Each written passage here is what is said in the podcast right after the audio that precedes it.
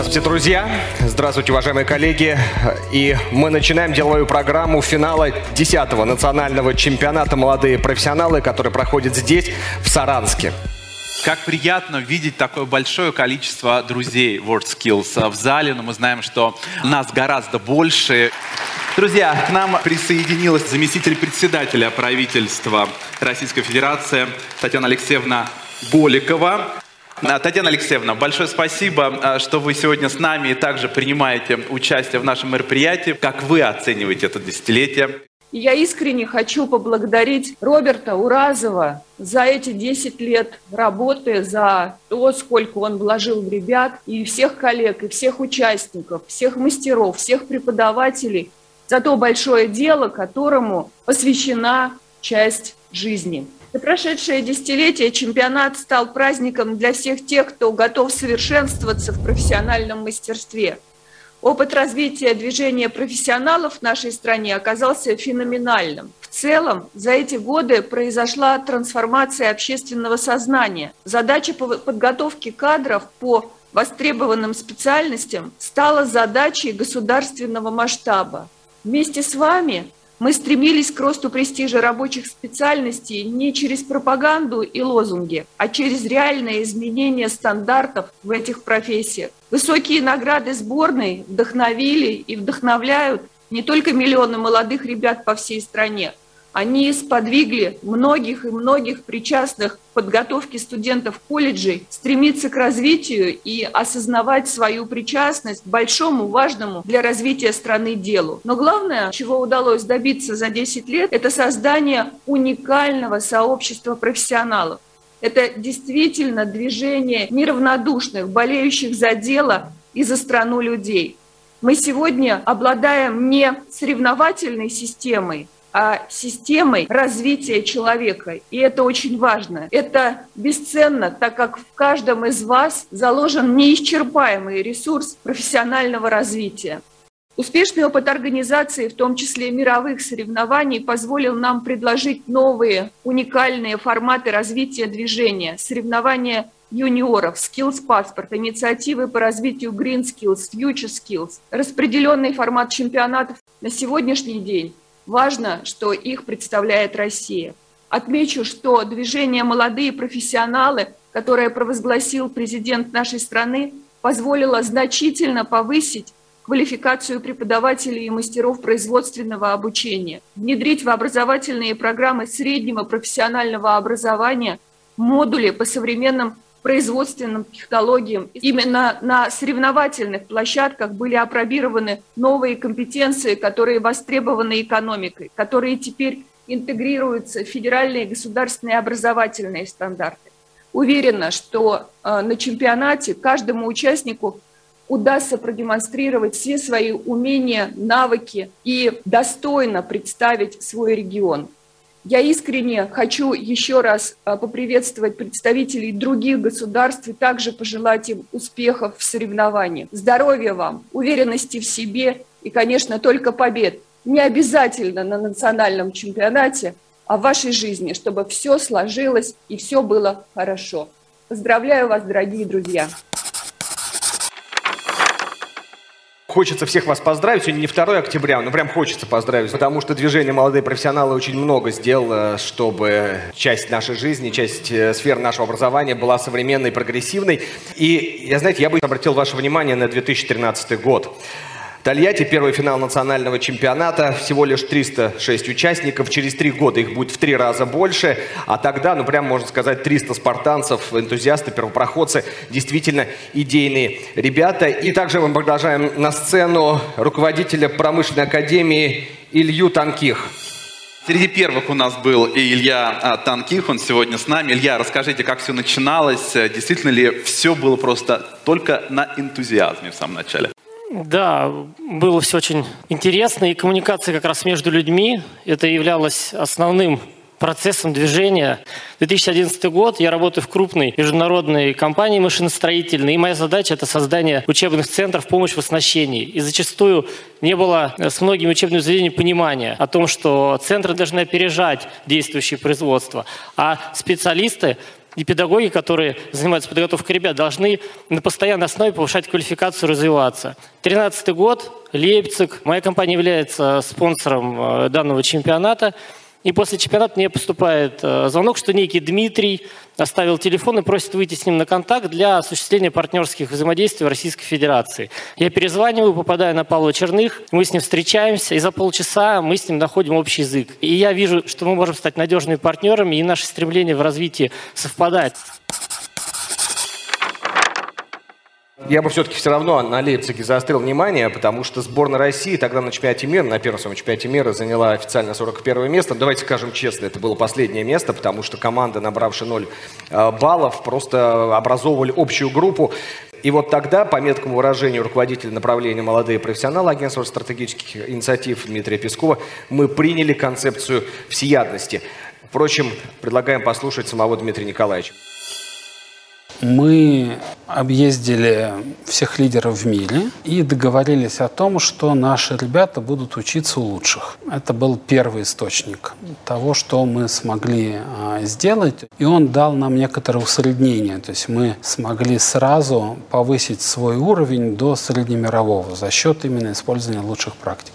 Вторым источником как раз стали ранние советские практики. Посмотрели, какие методики во времена раннего СССР были доступны с точки зрения подготовки рабочих инженерных кадров, которые можно транслировать. И взяли все, что а, до чего смогли дотянуться оттуда. Третьим источником стали стартапы. Наконец, мы провели большую работу в понимании того, в принципе, куда идут профессии в мире. Мы провели ряд форсайтов, вовлекли в них сайт директоров WorldSkills и Наверное, последнее, но не последнее по значимости, стоит в том, что на этом поле все было так плохо, оно было настолько заброшенным, и настолько никто не верил в то, что здесь можно что-то сделать, что денег вроде нет, и внимания системного к этому нет, и как подступиться непонятно. И я помню свои разговоры, один из высокопоставленных чиновников мне говорил, Дима, ну что, ты мне серьезно пытаешься сейчас сказать, что ты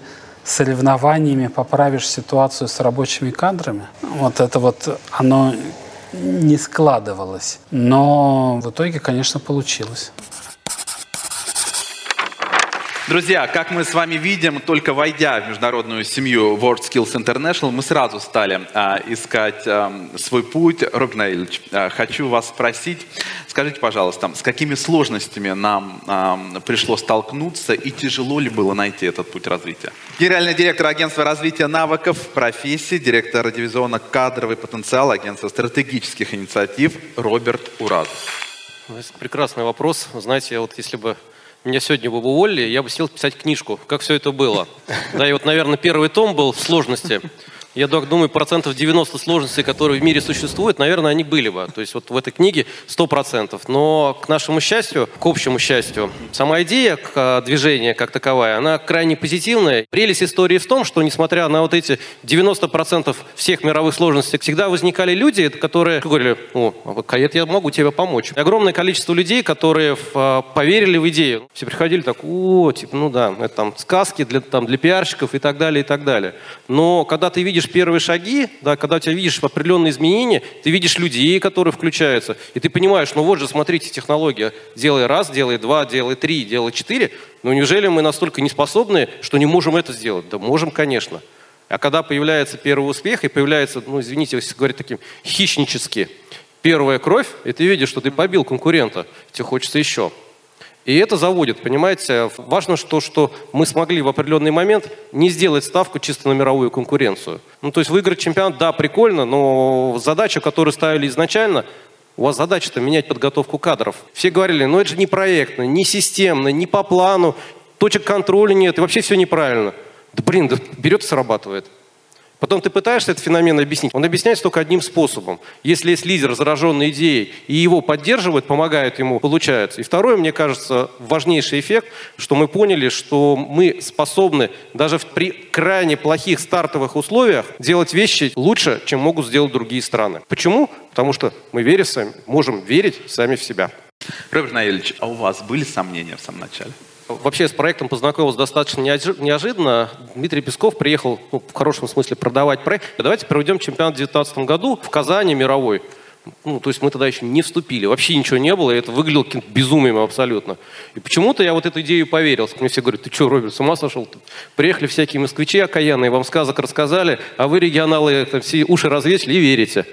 Но, видимо, на интуитивном уровне ты чувствуешь, это правдиво или фейк. Поэтому ну, сомнения, конечно, были. Каждый раз вот думаешь, ну не получится, ну нет, вот, ну, вот все, тупик, трендец, хана и так далее. Вот, ну, вот, хоть полный набор называется болезней, но начинаешь э, выходить из этой ситуации, когда общаешься с единомышленниками. И ты, с одной стороны, их напитываешь энергией, с другой стороны, напитываешься сам.